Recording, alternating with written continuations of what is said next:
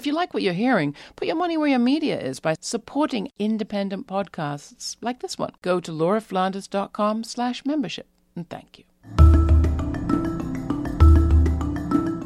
Hi, I'm Laura Flanders, and this is The Laura Flanders Show, the TV and radio program that seeks to raise radical spirits by interviewing forward thinking people with real models of shifting power from the worlds of arts, entrepreneurship, politics, and activism. Racial literacy and rural solidarity. This week, I talk with two pairs of young activists about their work. Jessica Campbell of the Rural Organizing Project in Oregon and Lou Murrey of the Stay Together Appalachian Youth Project share tips on combating the right in rural communities. Then Winona Guo and Priya Vulchi share their high school project a crowdsourced racial literacy curriculum. It's all coming up on The Laura Flanders Show, the place where the people who say it can't be done take a back seat to the people who are doing it. Welcome.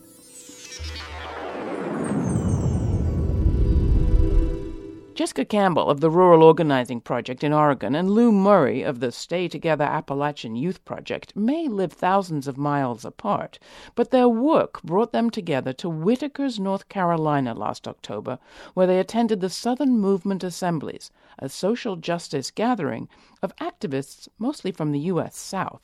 There they discovered they share a lot, among other things, the experience of fighting for, rather than fleeing, their country, home places. Here's Jess. There's just been so many similarities between rural Oregon and rural Appalachia, and it's really hard to kind of get to those similarities sometimes because Oregon is seen as this progressive utopia. It's not really understood just what it means to be living in rural Oregon with all this generational poverty that often goes unrecognized because we do have some specks of blue in the state. White supremacists coming into our community because they see these rural spaces like Oregon and Appalachia, they very much are seeing these spaces as spaces that they can occupy and like run people for office. They want our regions, our rural spaces. And so that work is really exciting that y'all are doing to like combat that because I think it's been a, happening openly a little longer. You know, a bunch of fake cowboys came to Oregon to take over a bird sanctuary. They were really claiming that that land was theirs. And there was this whole narrative that really played out that was actually really damaging to the community. Like the community all this time later is still kind of irreparably damaged by it. This idea that people are in support of people taking over a refuge and taking over a community and threatening people who disagree with them and the folks who are opposed to it. And it completely eliminated any kind of conversation around the Burns Paiute tribe, who, if you really want to talk about whose land that is, right? And uh, even with the Burns Paiute tribe having all these, they had a really brilliant press conference where they were talking about it was actually on the anniversary of them being marched forcibly off their land. And they were eventually given a very small parcel of land to be their new reservation, and it was on the old city dump. They had rights to be out there on the refuge, and uh, you know, folks in the community really heard that, but that wasn't a narrative that was ever picked up or really amplified in any real way. And, you know, we tried our best, but it was such a national and international media circus. It really was difficult. But what has resulted within the community in Harney County, for example, is there's just this incredible narrative that's developing where folks are really recognizing the tribe. There was a lot of separation before, and now there's way more communication and um, somewhat more unity where folks are really in relationship and talking about what does it mean to actually live on this land together for the long term and what does it mean to do that in a way where everyone can be safe and healthy.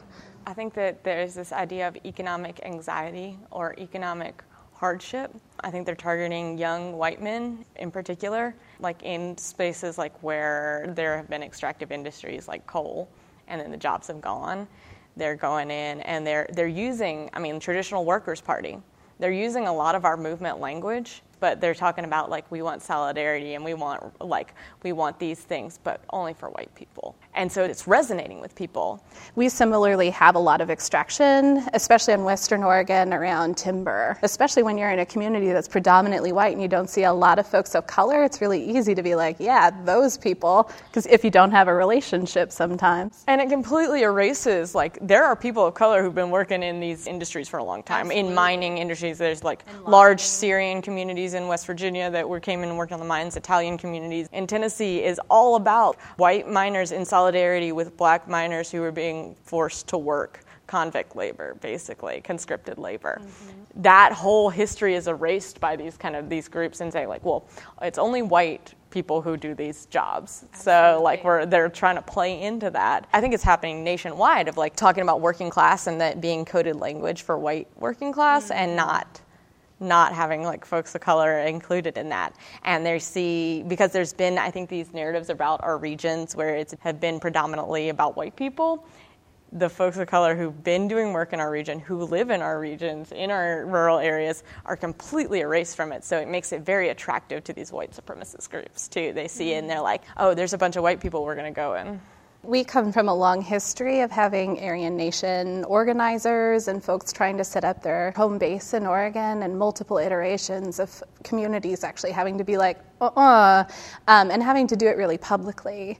And one of the lessons that I learned from folks out in Josephine County, which the Patriots took over the bird sanctuary, but a year prior they had done a takeover around a gold mine on public land that got no national coverage. So we really dug in deep in that county, and folks in that county were talking about work that ROP had done 20 years ago, where they brought a former Aryan Nation recruiter to town who had left the movement, left that group, and was talking about how they were recruiting and part of what he was sharing was they will drop flyers in a community, and if no one responds, they know that that community is either not going to react because they're so isolated or they're terrified either way, it's an opportunity for them to organize. If there was some kind of a response, they wouldn't show up. And what we really saw is that really did work. And part of what we saw that worked around that is, for example, with the paramilitaries and, you know, to some extent the neo Nazi folks that are kind of having their heyday in Oregon right now, is that they are pulling in support from outside of the state and outside of the community. And they have a narrative for their people and for their movement, which is we're going to go save these people. Yeah. And so the moment that the community is like, actually, we don't need saving, their narrative falls apart, and so they can't mobilize any more people and resources. But, you know, Oregon was really settled by former Confederates who were fleeing. And so, as soon as I got the opportunity to come out south, out to the real south, not out south, yeah. we're being called out south, I was immediately just drawn to the amount of movement history that is captured here, which is so very different than the Northwest. And the similarities were so rife. I mean, I could count just as many Confederate flags in rural Oregon as I could in rural Kentucky driving through the last few times I've been there. While we have struggles that are safe, there's also some really beautiful cultural ties that are like make our communities really special that are similar too. I noticed that when I was out in Oregon was there was a lot of similarities. Like, oh, I know this ballad. Like that's one I know from home. There's a lot of cultural music that's shared, mm-hmm. like fiddle music and and tunes and like this kind of like the way we gather is really like that is like this really important connection. I think that's a rural thing in general, but I think there is like a connection between like if we had shared music and shared traditions around gathering spaces, gathering around music, and gathering around like food and like other things like that, uh, which is cool. Especially in rural communities, you, no one's expendable. You need everyone you can get, which means that you are doing a lot of deep relationship building. Everything's really place based. You're doing a lot of storytelling in order to yeah. figure out like what's going on. That kind of work is just very, very different than, I mean, any urban context I've seen where there's just so right. much, you know, like you disagree, well, great, go form your own group, adios, you yeah. know. You're gonna do that. Like, I, I was with some folks who were like, well, you just don't talk to Trump. I was like, if I didn't work with Trump supporters, I wouldn't work with anybody. like, I gotta work with people who voted different than I did. That's part of the work. You know, we may not vote for the same people, but we both want bail reform and we both think this medical stuff is not working out. This like healthcare thing is not working out. Let's talk. We need schools that teach our kids. Like there's just bottom lines. This is the Laura Flanders Show. I'm Laura. We're looking at the challenges and strategies that come into play when you're combating the right in rural America. My guest is Lou Murrey, coordinator of the Stay Together Appalachian Youth Project, based in Central Appalachia and Jessica Campbell, co director of the Rural Organizing Project in Northwest Oregon. More to come. Dixieland, where I was born in, early on one frosty morning, look away, look away, look away, Dixieland. Oh, Mrs. Mary, Will the Weaver, Willem was a gay deceiver. Look away, look away, look away, Dixieland. I wish I was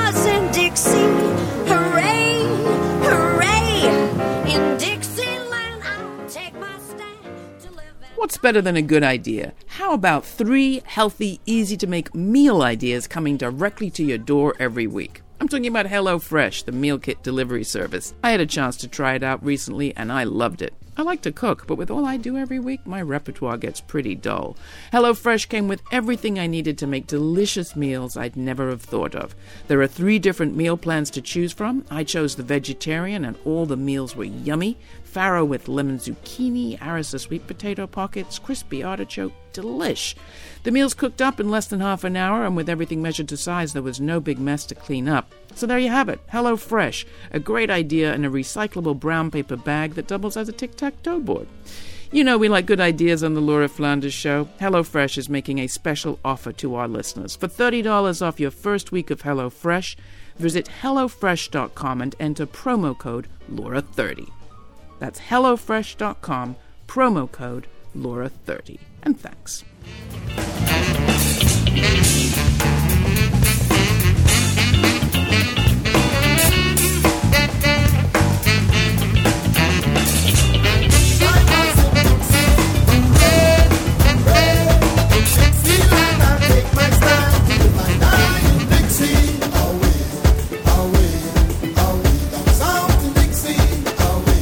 That was Afro Dixie Remix by multimedia artist and producer John Sims. Did you know you can watch the TV version of this show on Link TV, Free Speech TV, and CUNY TV, among others, and listen to this podcast weekly on lots of community radio stations across the country? You can also go to lauraflanders.org and do it all for yourself on your own time. Become a member, and you'll also have access to extra special members only info and additional content. Become an active listener and viewer by helping us spread the word through sharing to your Facebook or other social media followers. Write a quick review on Apple Podcasts, and you'll really be one of our team. Later in the show, Winona Guo and Priya Vulchi share their high school project, which was a crowdsourced racial literacy curriculum that they say they needed desperately, even after year after year of Black History Month celebrations. But first, what is rural America's own narrative of these times? It's not what we're spoon fed by politicians and pundits, say my guests this week.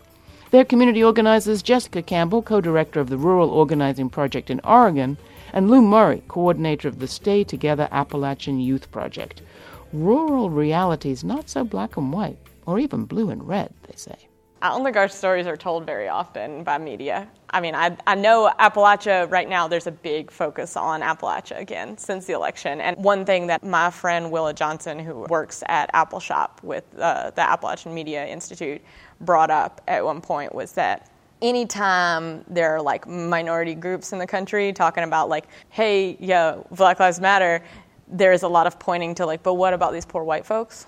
And Appalachia gets the attention again. Or like, think about civil rights movement in the 60s and it's like but what about these poor white folks? War on poverty. But like they never do anything for us. It's just like appalachia is used as this way to like look at and be like but look at these people they're struggling. Or like trump's declaration about opioids he's not putting any money behind it. It's a very much but look at these poor white folks thing that is happening. And i think that that is often the only media that happens around this region. The work we do is really rooted in connecting people because they feel so deeply, deeply isolated. And I feel like that is very much what I'm hearing and feeling from rural folks all over. You know, especially after the election, we just got calls from just about every state in the country from folks who are like, "You have rural in your name. Do you work in my state? I'm just so desperate to figure out like who my people are." And you know, there's such a sense of fear and dread and, you know, ICE raids and the FBI door knocking on Muslim folks' doors and all of that has really, folks really reeling and desperate for community. And if we're not actually sharing what we have learned, including what has not worked, yeah. of which, you know, um, it's hard to find movement spaces where there's not so much ego that you can't talk about that. And that's something that's so beautiful about SMA because it's really rooted in what are we trying to build? And we have to reflect on what we've done in order to go forward. As a young person here, like, I didn't think I was Appalachian. Like, I didn't know, like, I was Appalachian, and I didn't know I could be Appalachian, that I could be queer. I didn't know I could be a queer Appalachian. I didn't know those identities could intersect because I didn't see that. Because if you read anything about Appalachia in the media, it's like they don't mention queer folks. They don't talk about queer folks. They don't talk about people of color, and there's only so many times that you're erased from the narrative that you don't you start feeling like you don't belong here. When I first started working with the Stay Project, I was a volunteer, and my first Stay meeting was at the Highlander Center.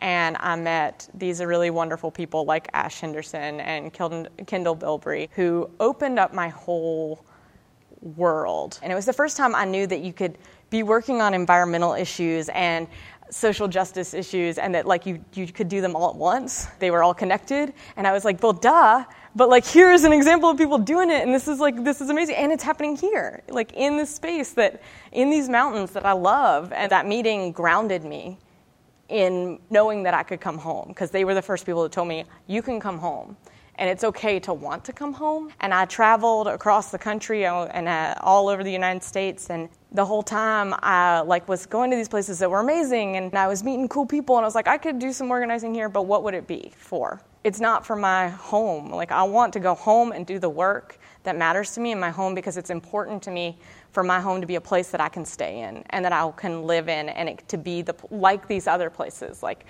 like when I went and visited Portland and Bellingham and Washington and, and Seattle, Washington. It's like, there's cool stuff here, but like, why, why am I not working to make that cool st- stuff happen in my home? Like, that's what was really important to me besides stay existing in general i mean that was created by young people for young people. It's an autonomous youth space. And so like its existence is pretty incredible. And like we fundraised by ourselves to create a full-time position for a young person in appalachia with benefits so, like, that's an incredible thing that has allowed me to stay and allowed per- the person who had the job before me to stay. And it is set up to be something we can transition that to another young person in a short period of time. Another work involved with Stay has been involved with, but just in general, is the rural broadband work um, in East Tennessee. And basically, we, we started with this group, SEED, Sustainable and Equitable Agricultural Development, working on land issues but we realized pretty quickly we couldn't do anything around economic development or land or anything because nobody had internet access. You can't bring economic development in if you don't have internet. In some places, we're working with a tower, and other places, we're working with electric cooperatives to provide internet access. And then other places, we're working with a small internet provider to meet up with another internet provider and provide for this one community that only has satellite internet this is back in 2011. Uh, we got word, actually, from a couple of small towns that there were many, many post offices across rural Oregon that were facing closure, and they were all in towns of 100 to 400 people. So we were reaching out to these communities, being like, So, we're in the heat of the Occupy moment. What are you going to do about your hmm. post office closing? If you are in the mountains, like the coastal ranges, feels very similar to Appalachia in terms of rolling hills, and you don't have cell reception, and Folks have phone lines that haven't been repaired since the 50s, so they have no dial up. And so folks were really reliant on the Postal Service for doing everything. After we did some work around post offices, we did these meetings in communities just to sit down and be like, so let's connect the dots between the post offices and what else is going on in the community. I was in the general store. I was expecting six people, but 38 people came. They said that there had never been a community meeting. Folks started naming that they, like, folks in the community couldn't actually afford to pick their kids up after school. And so they were coming home on the bus, and their grades were dropping because they didn't have any real access to internet. Like folks were barely had power, wasn't on reliably because they couldn't afford the bills, you know, that kind of stuff. The general store was like, huh, you don't have internet? We have high speed here. I don't know why. Seems like they ran it out here on their way out to the coast. And so we started problem solving well, what would it look like to get some computers in here? And the general store was like, anything that increases business, sure. So what we did is we have a nonprofit in Portland. It's called Free Geek, and they do refurbished computers. So we got a couple of refurbished computers and set them up in the Swiss Home General store. And so folks had access to these computers so they could go in there and do their homework. They could go in there, you know, find housing, apply apply to jobs, you know, the kind of things that people go to libraries in small towns for, but these mm-hmm. were such small towns that they had lost every scrap of infrastructure. We had this community meeting where they were like, what if we had a newsletter? And the postmaster was like, well, I will deliver those. I'll put them in everyone's P.O. box. So everyone will have access to this newsletter that we print. Computers in a general store, it just opened everything up. Yeah, that's what I'm talking about. What does it actually mean to be in a community where you walk into town and you know everyone? And if you holler somewhere in town, someone's going to stop and help you. And frankly, the organizing that I was really raised in is just so intuitive to me where folks really show up for each other because that's what you do in communities. Like folks are like fiercely independent but also fiercely interdependent and it's just uh, really powerful when someone's in need folks really show up for each other. For more information on the Rural Organizing Project or the Stay Together Appalachian Youth Project, go to our website, lauraflanders.org. There you can also find my first interview with Jess Campbell, which took place just days after Donald Trump's election in 2016 at the Facing Race conference that year. Just search for Rural Organizing Project in our archives. Next, Winona Guo and Priya Vulchi share their high school project, a crowdsourced racial literacy curriculum that went beyond anything they'd learned in school. When they were still high school seniors, Winona Guo and Priya Vulchi set out to talk with people about race. Not what they'd learned in Black History Month or from TV or textbooks, but their personal experiences. They ended up creating what they call the Classroom Index. The dynamic duo were speakers at the TED Women Conference in New Orleans this fall, where we had a chance to talk. Many thanks to TED Women for their help with this segment growing up as two young women of color, um, race was a really important part of our lives, right? And I think throughout almost all of our education, early education, middle school, first two years of high school, we never talked about race. And then sophomore year after the summer of Eric Garner and Ferguson was the first time that we ever talked about race in school. And I think for the two of us, it just prompted a lot of, of curiosity and this feeling like we really we had these experiences, but we really didn't know anything about race. So we started talking to all these random people in Princeton. We would literally go to Nassau Street, the downtown street in Princeton. We'd tap somebody on the shoulder. We'd be like, hey, do you have a story about race to share? We're two high school students um, putting together a collection of stories. And then we put it on our website, princetonchoose.org. You'd be surprised by how many people are actually willing to open up to us and have these like deeply intimate conversations about their childhood, how race has played a role in their lives. And we feel like a lot of that has to do with because people don't have that opportunity otherwise throughout their whole lives. We didn't talk about race until high school. Mm-hmm. So it's kind of like releasing this burden off of their shoulders. We actually read some books like um, The K or like Huck Finn, you know, that right. talked about race and like black people, or we talked about historical events like slavery, Jim Crow, mm-hmm. that also talked about, um, you know, oppression of black people right. in America. But I feel like the thing is like with books, it's like this happened in this fiction world. And with right. history, it's like this happened decades ago. So none of it's like this is a problem today, right? Like race today is not not really a thing, and we never we never felt that. Right. None of it is put in, in a modern context. So part of the power of our stories, we feel like, is when you introduce them into the classroom and kids see a face. It could be their neighbor, someone in town they've seen before, someone who works at a store they like to shop in, and they suddenly feel this relevancy. You think we've talked to like over a thousand people, right? right? And interviewed them, and you think like talking about race, it must be all the same thing. It must get old, but no. Every single person we talk to, almost every single person, there's like a new story. There's new experiences right. that we've never heard about before. So we're we're always learning. In Tahlequah, Oklahoma, again, we end up in the most random places by just luck. I feel like sometimes, and we interviewed this student, Ayoka. She started talking about her personal experiences. We were completely blown away. She told us that she is the one of the youngest speakers of the Cherokee language. Mm-hmm um, and how, or yeah, area. in her local area, and how her fluency in Cherokee means so much to her personally because she's a trans woman, and the Cherokee language is non-gendered. So she was allowed to move without any obstructions, literally in the language and in the culture of her Cherokee heritage. What we didn't talk about in our talk is another aspect of intersectionality right. that she's actually the leader of a Catholic organization on her Yeah. campus, and she's talking about religion and how that intersects with, with gender and sexuality and, Right. and race and ability and all of these different identities. Um, it And so she was talking about with the disappearance of her language is also the disappearance of like that part of her identity, which was like fostered so well in the Cherokee language. When we go and interview all of these people individually and we mull over their experiences and think about it, and then the next day we'll like Google something or do some research on like what their personal experiences mean, how it's significant in a larger picture. Yes, this was a woman we met um, in Chicago. Her name was Lisa, and she was just talking about, you know, and I I remember listening to her story. It was so powerful because she was so emotional. She was talking in tears, you know, not necessarily about her own personal experiences being called the dirty Jew and that kind of thing growing up, and her grandfather being a Holocaust survivor and that kind of thing, but talking about her own students and how every day she worked with these primarily low income black students who came in with all these different racial realities that she was disconnected from and learning to listen to their experiences, right? We interviewed a white, another white teacher in, um, in, in Omaha, Mrs. Busby, who was telling us that many of her students don't come back alive to her. Um, and she was talking about how she has dedicated herself to this work so strongly because she makes such a difference in the lives of those students by giving them hope and counseling and a person to trust and, and be comfortable with.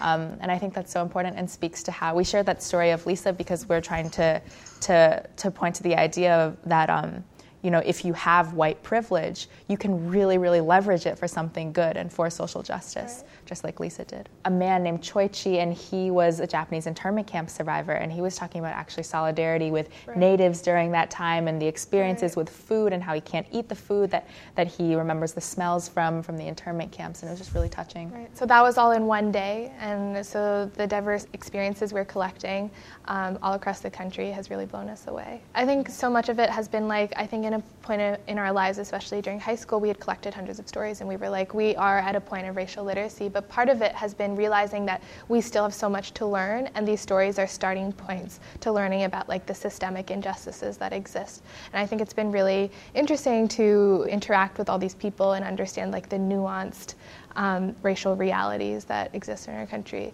Yeah, I think in our TED Talk we talked about how racism is this nationwide epidemic that we can't recognize or get rid of.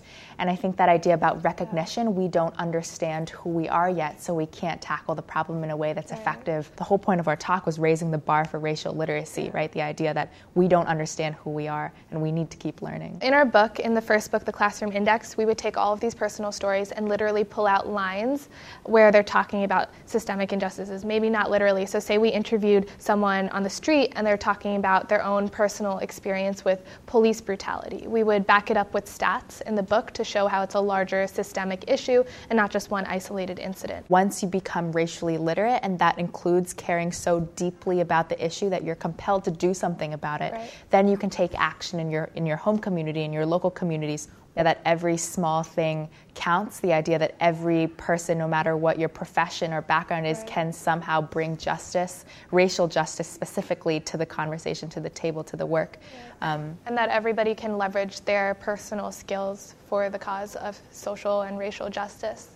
I think it's really interesting when we started in sophomore year, racial literacy was not really a term at all, right? Um, and the focus, investing on listening to students of color's experiences, was not something popular. It was not something normalized. And I think over the past few years, not re- not really because of us, but because of all the activists in the All community. activists, yeah, all yeah. the students, all the adults, professionals, professors from the university, parents, all of that have really come together and tried to really start learning and listening first. a racial literacy course at our Racial school. literacy course at our school, which has been awesome, and it's been a journey for us working with the administration of our school and, and learning from them and working with them.